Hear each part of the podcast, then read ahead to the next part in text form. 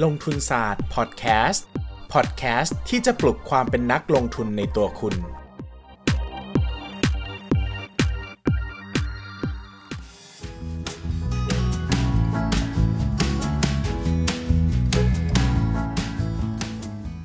สวัสดีครับ ยินดีต้อนรับเข้าสู่รายการลงทุนศาสตร์พอดแคสต์รายการที่จะชวนทุกคนมาพัฒนาความรู้ด้านการเงินและการลงทุนไปด้วยกัน วันนี้เป็นหัวข้อหนึ่งที่ ผมอยากพูดมาก เพราะว่าเฮ้ยอยู่ดีๆแบบเฮ้ยเราไม่เคยพูดเรื่องนี้จริง ๆหรอนะครับ หรือว่าเฮ้ยทำไมเราเราจัดพอดแคสต์มาจะ 60 EP แล้วนะทำไมไม่มีประเด็นนี้ที่เราหยิบมาคุยกันหรือว่ามาพูดกันเนอะทั้งๆที่มันเป็นเรื่องพื้นฐานมาก แล้วก็เป็นประโยชน์กับคนฟังมากจริง ๆ นะครับ หัวข้อวันนี้ก็คือ มีเงิน 1,000 บาทต่อเดือน สามารถซื้อหุ้นสะสมในระยะยาวได้ไหมหรือว่าออมหุ้นได้ไหมนะครับ ก่อนอื่นนะครับผมต้องอธิบายก่อนว่า เอ่อที่หัวพอดแคสต์เนี่ยจะโจคำว่าออมหุ้น เพราะผมรู้สึกว่ามันค่อนข้างจะเป็นคำที่กระชับแล้วก็น่าสนใจ แต่เวลาเข้ามาอธิบายกันยาวๆเนี่ยผมก็จะบอกว่าหุ้นมันมันจะเรียกว่าออมมันก็ไม่เต็มปากเต็มคำนะ เพราะว่าออมเนี่ยมันเหมือนอะไรที่มีความปลอดภัยสูง แล้วก็จะไม่หายไป แต่หุ้นมันคือการลงทุนเนอะมันมีความเสี่ยงที่จะได้กำไรแล้วก็ขาดทุนดังนั้น ใช้คำว่าออมหุ้น ถือว่าเป็นคำที่ ให้ความหมายที่เข้าใจตรงกันละกันว่าซื้อหุ้นสะสมเก็บไว้นะครับ แต่ไม่ได้หมายความว่ามันจะไม่หายไปนะ ไม่ได้หมายความว่าเราจะมีแต่กำไรอย่างเดียว ดังนั้นก็แนะนำว่ายังไงก็ตาม ก็ต้องเข้าใจความเสี่ยงก่อนนะ ก่อนจะลงทุนในหุ้นนะครับ แต่วันนี้เราจะข้าม fast forward ไปเลย เพราะว่าเราพูดเรื่องความเสี่ยงในหุ้นมาหลายรอบแล้ว วันนี้เราจะพูดบ้างว่าเฮ้ยมีเงิน 1,000 บาทลงทุนในหุ้นทุกเดือนได้ไหมนะครับ ประเด็นอย่างนี้นะครับ หลายคนที่ฟัง content ของผมนะครับ เป็นนักเรียนนักศึกษาที่ได้เงินจากคุณพ่อคุณแม่นะครับ ประมาณเดือนละสมมติหมื่นหนึ่งนะครับหักค่าหอค่ากินค่าอยู่นะครับ ก็เหลือไม่มากนะครับ ประมาณเดือนละ 1,000 บาท รวมไปถึงหลายคนนะครับที่อาจจะเป็นเพิ่งเริ่มต้นทำงานเป็น first jobber นะครับ ก็มีเงินเดือนประมาณ หมื่น 5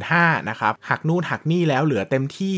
สุดๆ ก็หลักพันนะครับ หลายคนก็บอกว่าโหมันเงินมันเหลือน้อยจังเลยอะ่ะมันมันไม่ได้มีเงินก้อนเงินถุงเงินถังเนอะบางทีเขาเปิดพอร์ตเขาก็มีหลักหมื่นหลักแสนแล้วมีเดือนละพันเองอะ่ะแต่จะให้เก็บสะสมไว้ปี 2 ปีมี 20,000แล้วไปซื้อแล้วมันก็เกิดคำถามว่าอ้าวแบบนี้แล้วเราจะ ได้หรอ หมายถึงว่ามันจะเหลือหรอถึงวันนั้นใช่ไหมเดี๋ยวก็โดนญี่ปุ่น โดนอเมริกาหรือว่าโดนเกาหลีใต้ โดนจีนแย่งไปเป็นทริปทัวร์ไปเสียก่อนนะครับ พอเราถามว่าอ้าวโอเคงั้นน่ะถ้าเราตั้งโจทย์ว่ามีพันหนึ่งต่อเดือนอะลงทุนได้ไหมนะครับคำตอบคือได้นะครับ ได้แต่ก็จะมีข้อดีและข้อจำกัดหลาย ๆ อย่าง ซึ่งผมจะเล่าให้ฟังนะครับ หุ้นนะครับจริง ๆ แล้วเนี่ยเป็นสินทรัพย์ที่ ซื้อได้ไม่ได้ยากอย่างที่หลายคนคิดนะครับ แต่ก่อนเนี่ยเราจะเคยชินกับการซื้อหุ้นทีละ 100 หุ้นนะครับหรือที่เขาเรียกว่า broad lot นะครับ broad lot ก็คือแบบซื้อเป็น broad ซื้อเป็นชุดนะครับ โดยที่ 100 หุ้นเนี่ยบางทีเนี่ยเวลามันคิดเป็นร้อยหุ้นต้องซื้อร้อยหุ้นมันเยอะมาก เช่น ปัจจุบันสมมติหลายคนบอกอยากซื้อ CPO จังเลยนะครับ CPO อยู่ทุนละประมาณ 70 บาทปัจจุบันร้อยหุ้นก็ 7,000 โอ้ไม่ไหว หรือว่าอยากจะซื้อ AOT ก็ 70 บาทใช่ไหมโดยประมาณนะครับ ซื้อร้อยหุ้นก็ 7,000 ก็ไม่ไหว เพราะว่ามีเดือนละพันใช่ไหมครับ ปัจจุบันนะครับแอปพลิเคชันในการซื้อขายหุ้นทั้งหลายทั้งแหล่โดยเฉพาะสตรีมมิ่งที่เป็นแอปพลิเคชันหลักที่หลายคนใช้เนี่ยปัจจุบันก็มีการปรับเรียบร้อยแล้วนะครับ ให้สามารถซื้อ odd lot นะครับ odd lot odd lot นะครับก็คือซื้อแบบเศษหุ้นนะครับได้ง่ายโดยที่ไม่จำเป็นจะต้อง ใช้แอปพลิเคชัน หรือใช้การเปิดเว็บไซต์มากมายนะครับ แต่ก่อนการซื้อหุ้นเพียงหุ้นเดียวนะครับ จะต้องเปิดเว็บไซต์เข้าไปดูเข้าไปเห็นตาราง เพราะว่าตารางเศษหุ้นหมายถึงว่ากระดานเศษหุ้นกับกระดานหุ้นปกติเนี่ยมันจะแยกกัน เพราะว่าเวลาซื้อหุ้นน้อยๆเนี่ยมันจะซื้อขายได้ยากกว่า ซึ่งก็จะทำให้เวลาเราเห็นตารางเนี้ยเห็นกระดานเนี้ยมันเห็นได้ยาก แต่ปัจจุบันเนี่ยก็สามารถพัฒนาแอปพลิเคชันมาจนเราสามารถเห็นได้ง่ายในเว็บไซต์ หรือว่าในแอปพลิเคชันที่ใช้ในมือถือแล้วนะครับดังนั้นการซื้อเนี่ยมันง่ายมากๆ จากที่เราเคยจะต้องซื้อ CPO ต้องซื้อ 7,000 ใช่ไหมครับเราก็จะเหลือซื้อแค่ 70 บาทเอง ซึ่ง 70 บาทเนี่ยก็ได้สักประมาณ 15 หุ้นต่อเดือน ซึ่งถามว่า 15 หุ้นมาดูน้อยไหมผมว่าอย่าไปดูที่จำนวนหุ้น เพราะว่าเลขจำนวนหุ้นเนี่ยไม่ได้บอกอะไรนะครับ สิ่งที่บอกความเป็นหุ้นจริง ๆ คือมูลค่าหุ้นว่าเรามีหุ้นนี้อยู่ประมาณ 1,000 บาท 2,000 บาท 3,000 บาทเรียบร้อยแล้วเป็นต้นนะครับ ดังนั้นเนี่ยดูยอดเงินดีกว่าจำนวนหุ้นจะมากหรือจะน้อยไม่ได้สำคัญ หุ้นบางตัวมีขนาดใหญ่มาก เช่น โรงพยาบาลรามคำแหงอย่างเงี้ยนะครับแต่ก่อนอะซื้อขายกันหุ้นละ 3,000 บาท แบบเนี้ยเราก็จะซื้อไม่ได้นะครับแต่หุ้นส่วนใหญ่ในประเทศไทยณตอนนี้นะครับราคาไม่ถึงพันหรอกนะครับตัวใหญ่ๆเช่น SCC นะครับปูนใหญ่ก็จะประมาณสักหุ้นละ 500 บาท ถ้าอยากได้จริง ๆ ก็ได้สักเดือนละประมาณ 2 หุ้นก็ยังพอทำได้อยู่ ดังนั้นง่ายมากครับ ก็ซื้อเศษหุ้นเอาแล้วก็เก็บสะสม คราวนี้หลายคนก็บอกว่า เออ มันมีวิธีที่ง่ายกว่านั้นไหมเหมือนว่ามีระบบอัตโนมัติไหมนะครับ ผมก็จะบอกอย่างนี้นะครับ ผมขอแบ่งเป็น 3 กรณี กรณีแรกก็คือซื้อเอง กรณีที่ 2 ก็คือซื้อผ่านระบบอัตโนมัติ และกรณีที่ 3 คือหันไปซื้อกองทุนรวมเลย ผมจะพูดทีละประเด็นนะครับ ว่าถ้าเรามีเงินอยู่แค่พันเดียวต่อเดือนเนี่ยเราจะทำอะไรได้บ้างนะครับ 1. เข้าไปซื้อเองเลย แบบนี้ทำได้นะครับ เราจะซื้ออันนี้กี่หุ้นอันนั้นกี่หุ้นก็ซื้อได้หมดนะครับ ข้อดีอีกอย่างหนึ่งคือค่าคอมของอันเนี้ยจะถูกมาก เพราะว่าก็จะเป็นค่าคอมในเลทปกติเลยประมาณ 0.015%นะครับ ซึ่งถือว่าค่อนข้างน้อย ซื้อหุ้น 1,000 บาท ก็เสียแค่ 1.5 บาทเองนะครับ ดังนั้นคือการกดซื้อขายเองเนี่ยมีข้อดีมากคือมันประหยัดแล้วก็ flexible มาก เราสามารถเลือกได้ตามใจชอบ แปลว่า 1,000 บาทจะซื้อกี่หุ้นก็ได้กี่บริษัทก็ได้ถูกต้องไหมครับ เราจะซื้อ CPO 1 หุ้น AOT 1 หุ้นแบบนี้ทำได้ แต่ข้อเสียคือเราจะต้องทำเอง ซึ่งเราจะต้องทำเองเนี่ยไม่ได้หมายความว่าเป็นประเด็นของเรื่องความขี้เกียจหรือความเหนื่อยเท่านั้นนะครับ มันเป็นเรื่องของจิตวิทยาการลงทุนด้วย เพราะว่าถ้าเราตั้งระบบอัตโนมัติไว้ให้ซื้อทุกวันที่ 5 เราไม่ต้องทำอะไรเลยมันก็ซื้อ แต่บางทีถ้าเราต้องกดซื้อเองมันก็จะมีว่าเอ้ยอาทิตย์นี้ลืมโอ้ยวันนี้งานยุ่งจังไม่ได้ซื้ออ้าวเลื่อนออกไปบางทีกลายเป็นว่าบางเดือนไม่ได้ซื้อ หรือว่าเราเกิดจะไปพยายามเก่งจังหวะตลาดขึ้นมาเพราะว่ามันเห็นตลาดแล้วฟุ้งซ่านใช่ไหมครับ โอ้โหหุ้นนี้ขึ้นมาเยอะมากเลยหยุดซื้อก่อนดีกว่ารอมันตกแล้วค่อยซื้อหรือว่าโอ้หุ้นนี้ลงไปเยอะมากเลยไม่เอาแล้วไม่ซื้อแล้วอย่างเงี้ยนะครับคือจะกลายเป็นว่าเราจะได้รับผลจากอิทธิพลตลาดค่อนข้างเยอะ ดังนั้นนะครับผม ก็ยังแนะนำว่าวิธีการนี้เป็นวิธีการที่ดีมากในการจะซื้อขายด้วยตัวเอง แต่ก็ต้องมีวินัยให้สูงที่สุดก็คือซื้อตามกำหนดที่กำหนดไว้เลยนะครับว่าจะซื้อทุกวันที่ 5 ก็ต้องซื้อทุกวันที่ 5 ตลาดจะขึ้นจะลงจะยังไงฉันก็จะซื้อเท่านี้นะครับแล้วก็แบ่งสัดส่วนให้ชัดเจนว่าจะซื้อหุ้นนี้กี่บาท ซื้อหุ้นนี้กี่บาท แล้วไม่ต้องใช้อารมณ์ใดๆทั้งสิ้น ซื้อเปิดปุ๊บ ซื้อปั๊บปิดจอจบนะครับอันนี้คือ the best way หรือวิธีที่ดีที่สุดที่ผมแนะนำหลายคนบอกโอ้โห อันนี้ยาก กลัวว่าจะทำไม่ได้เพราะว่าเป็นคนชอบชอบเก็งกำไรใช่ไหมเอางั้นลองเปลี่ยนสิมาดูแบบอัตโนมัตินะครับ อัตโนมัตินะครับ เดี๋ยวนี้หลายโบรกเกอร์ก็จะมีการเปิดให้เราสามารถออมหุ้นได้อัตโนมัติ หรือว่าซื้อหุ้นแบบ DCA ได้อัตโนมัตินะครับ ง่ายมากๆเสิร์ช Google เลยครับว่าโบรกเกอร์แล้วก็ DCA หุ้นรายเดือนนะครับเขาจะมีขึ้นมาเลยว่าโบรกเกอร์ไหนเนี่ยสามารถมีบริการอย่างนี้บ้างนะครับ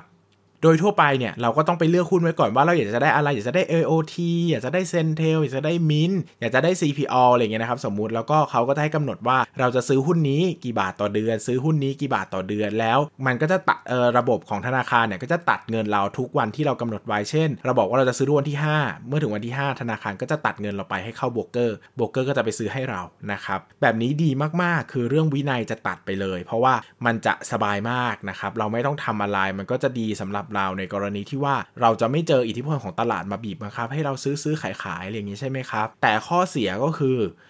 ค่าคอมจะแพงนะครับ ผมเคยเห็นประมาณพันละ 50 บาท โอ้แพงเหมือนกันนะ ก็คือประมาณ 5%อะใช่ไหมครับ ก็ถือว่าเยอะเหมือนกัน แต่มันก็แลกมาด้วยความสะดวกสบายเนอะอีกข้อหนึ่งก็คือโดยส่วนใหญ่เขาจะให้ลงทุนขั้นต่ำตอนหนึ่งหุ้นอะคือ 1,000 บาทแปลว่าถ้าเรามีพันบาทเราซื้อได้แค่หุ้นเดียวใช่ไหมครับแต่ถ้าเราอยากได้หลายหุ้นอะมันก็จะทำไม่ได้ เพราะว่าเราต้องซื้อเองนะครับดังนั้นเนี่ยข้อ2อะมันจะมีความสะดวกสบายหลาย ๆ อย่าง แต่โดยทั่วไปแล้วผมก็บอกว่าเฮ้ยการซื้อเองมันมีข้อดีกว่านะหนึ่งคือค่าคอมมันถูกกว่า 2 คือ มันได้ซื้อหลากหลายหุ้นกว่า แต่เราต้องมีวินัยอะ่ะซึ่งผมรู้สึกว่ามันไม่น่ายากขนาดที่เราทำเองไม่ได้นะครับ ก็อยากจะให้ฝึกฝนลองดูว่า เอ้ยเราจะทำยังไงได้บ้าง ให้เรากลายเป็นคนที่มีวินัย ตั้งระบบระเบียบขึ้นมาว่าเฮ้ยต้องซื้อแบบนี้เท่านั้นนะ ตามที่ตกลงกับให้กับตัวเอง จะไม่ทำผิดแผนอะไรอย่างเงี้ยนะครับ สุดท้ายนะครับสิ่งที่หลายคนบอกว่าโอ้โห อันแรกก็ ไม่โอเค อันที่ 2 ก็ไม่โอเค เพราะว่าหุ้นแบบมีเงินพันเดียวใช่ไหมจะมาแบ่งซื้ออันนั้นทีละหนึ่งหุ้น 2 หุ้นมันก็วุ่นวายมากในการจะทำจะซื้อแต่ละวันใช่ไหมครับ แต่จะซื้ออัตโนมัติพันบาทได้หุ้นเดียวก็กังวลอีกว่ามันจะกระจายความเสี่ยงไม่ดีหรือเปล่าโดยว่าซื้ออยู่ตัวเดียวแล้วซื้อผิดอ่าเป็นว่าขาดทุนเละเทะเลยนะครับก็แนะนำเป็นแบบที่ 3 ไปเลย อันนี้ก็จะเหมาะที่สุดเลยนะครับก็คือเรื่องของการซื้อกองทุนรวมนะครับการซื้อกองทุนรวมที่เป็นหุ้นเนี่ยก็จะซื้อครั้งหนึ่งแล้วก็จะได้หุ้นหลายตัวมากๆเลยนะครับก็สักประมาณ30 ตัวเป็นอย่างต่ำดังนั้นเรื่องกระจายความเสี่ยงไม่ต้องห่วงนะครับแล้วก็เรื่องการทยอยซื้อทุกเดือนก็ไม่ต้องห่วง เพราะว่าเดี๋ยวนี้ทุกโบรกเกอร์มีบริการตัดบัญชีอัตโนมัติหมดแล้วนะครับข้อเสียก็คือว่ากองทุนรวมเนี่ยเวลาที่เราซื้อนะครับก็จะต้องมีผู้จัดการกองทุนคอยจัดการให้นะครับก็แปลว่าเราก็ต้องมีเสียค่าธรรมเนียมจัดการกองทุนด้วยนะครับ เฉลี่ยแล้วตีกลมๆก็สักประมาณสัก 1-2%เลยนะครับ ดังนั้นเนี่ยถ้าไม่ได้ซีเรียสนะครับก็กองทุนรวมก็เป็นช้อยที่ดีนะครับแต่ถ้าเราคิดว่าเราอยากลงทุนในหุ้นมากกว่า เรารู้สึกว่าเราอยากเลือกเองอะ่ะแล้วการเลือกหุ้นรายตัวเองอะ่ะบางทีมันให้ผลตอบแทนที่ดีกว่าเพราะว่ามันโฟกัสมากใช่ไหมครับถ้าเราเลือกมาถูกทั้ง 3 ตัวเราซื้อ 3 ตัว ถูก 3 ตัวเราจะกำไรแบบเป็นร้อยเปอร์เซ็นต์ก็ได้ใช่ไหมครับแต่กองทุนรวมมันมีการกระจายความเสี่ยงเยอะ ดังนั้นเนี่ยก็ต้องมาเลือกเอาว่าเราเหมาะกับหุ้นหรือกองทุนรวม แล้วถ้าเราเลือกหุ้นแล้วเราจะซื้อเอง หรือว่าจะใช้บริการตัดรายเดือนดี ซึ่งถ้าใครมีวินัยผมว่าซื้อเองเป็นทางเลือกที่ดีกว่า แต่ถ้าไม่มีวินัยนะครับก็ซื้อแบบตัดเป็นรายเดือนไป ถึงแม้ว่าค่าคอมจะ 5%ถามว่าสูงไหม สูง แต่ถ้าเทียบกับการไม่เริ่มต้นลงทุนอะไรเลย ผมว่าก็ลงทุนไปเถอะนะครับ แต่ก็อาจจะต้องเริ่มต้นลงทุนสักอย่างน้อยผมก็คิดว่าสักต้อง 3,000เนอะทั้งสัก 3 หุ้นถึง5หุ้น 5 หุ้นในกำลังสวยนะครับ ก็ซื้อ 5 ตัวก็ได้นะครับ แต่ถ้าพันเดียวเพียวๆ ไม่มีอะไรเลย ไม่มีเงินจะสู้ไม่มีอะไรเลย มีแต่ใจ ผมแนะนำว่าเปิดพอร์ตแล้วซื้อเองเลยครับทำให้เป็นระบบทำให้เป็นวินัย แค่เราทำด้วยตัวเองอะ่ะมันก็ประหยัดไปได้เยอะแล้วนะครับ ดังนั้นผมเชื่อว่ามีเงิน 1,000 บาท ลงทุนในหุ้นได้แน่นอน 100%เพื่อนผมบางคนก็มีพันเดียวก็ยังลงทุนนะครับแล้วก็ได้กำไรเยอะแยะเลยนะครับไม่ใช่เรื่องที่แปลกประหลาดอะไรนะครับตอนที่แล้วเราเล่าเรื่องการเปิดพอร์ตไปแล้ว ตอนนี้ก็หวังว่าทุกคนจะ เริ่มต้นลงทุนวันละเล็ก ๆ น้อยๆ เดือนละพันบาท ผมว่าโอเคนะ ถ้าเราคิดในระยะยาวผมว่ามันเป็นสิ่งที่ดีมาก 1. ถ้ามันเป็นขาขึ้นเราก็ได้กำไรเนอะแต่ถ้ามันเป็นการตัดสินใจที่ผิดพลาดนะครับ อย่างน้อยก็ได้ ได้เริ่มต้นหกล้มตั้งแต่วันที่เงินยังไม่เยอะนะครับวันหนึ่งเราจะลงทุนเยอะๆแล้ว ไปผิดพลาดตอนนั้นผมว่ามันจะเจ็บหนักกว่า ดังนั้นก็ เริ่มต้นลงทุนกันเถอะครับ เดือนละพันบาทก็ลงทุนกันได้แล้ว ใครที่ไม่เข้าใจยังไงอะไรก็เม้นถามไว้ได้ แต่ด้วยเนื้อหามันค่อนข้างจะ ไม่ได้ยากอยู่แล้ว คือกระบวนการซื้อขายหุ้นอะสามารถติดต่อโบรกเกอร์ได้โดยตรง ดังนั้นถ้าให้ผมมาเล่าว่าจะต้องกดซื้อกดขายยังไง ผมว่าบางทีมันก็จะมันจะหลุดประเด็นที่สำคัญกว่าไปนะครับดังนั้นก็จะเล่าภาพรวมไปประมาณนี้นะครับมีคำถามอะไรที่เป็นรายละเอียดเล็ก ๆ น้อยๆนะครับก็อาจจะลองสอบถามที่โบรกเกอร์โดยตรงเลย หรือว่าถ้าจะเป็นเรื่องมุมมองการลงทุนของนักลงทุนก็สอบถามเข้ามาได้นะครับพอดียังไม่ค่อยเจอคำถามใหม่ๆก็เลย ยังไม่ได้ตอบอะไรมาหลายวันแล้วเหมือนกัน แต่ก็ถ้าเจอเดี๋ยวก็จะนำมาตอบให้กันนะครับสุดท้ายนี้อยากจะให้ทุกคนช่วยคอมเมนต์นิดนึงนะครับว่าเสียงตอนนี้เป็นยังไงบ้างนะครับ คือตอนนี้ผมพยายามจะปรับปรุงเรื่อง production ในการทำทำเสียงใหม่ให้มันนุ่มขึ้นดีขึ้น แล้วก็สะอาดมากขึ้น clean มากขึ้น ตัวผมเองรู้สึกว่า episode นี้ episode ที่แล้วเนี่ยดีขึ้นพอสมควรเลยนะครับเพราะว่าตั้งค่าใหม่ๆอะไรใหม่ปรับอุปกรณ์ใหม่หลายอย่างนะครับแล้วก็ไปพูดคุยกับผู้เชี่ยวชาญมา แต่ถ้า ยังไงก็ยังอยากฟัง comment จากจากคนฟังอยู่ดีนะครับ เพราะว่ามันลุ่มลุ่มดอนๆมาไกลมากเนอะลงทุนศาสตร์กว่าจะมาถึง EP นี้ได้นะครับ ก็อยากจะได้คอมเมนต์ว่าตอนนี้เสียงถือว่าโอเคหรือยัง หรือว่ายังต้องการปรับอะไรอยู่บ้างไหมก็ลองก็ลองลองพูดคุยกันเข้ามานะครับก็ลองทิ้งคอมเมนต์ไม่ได้ ผมก็อยากจะฟังความเห็นจากทุกคนเหมือนกันนะครับ วันนี้ลาไปแล้ว สวัสดีครับ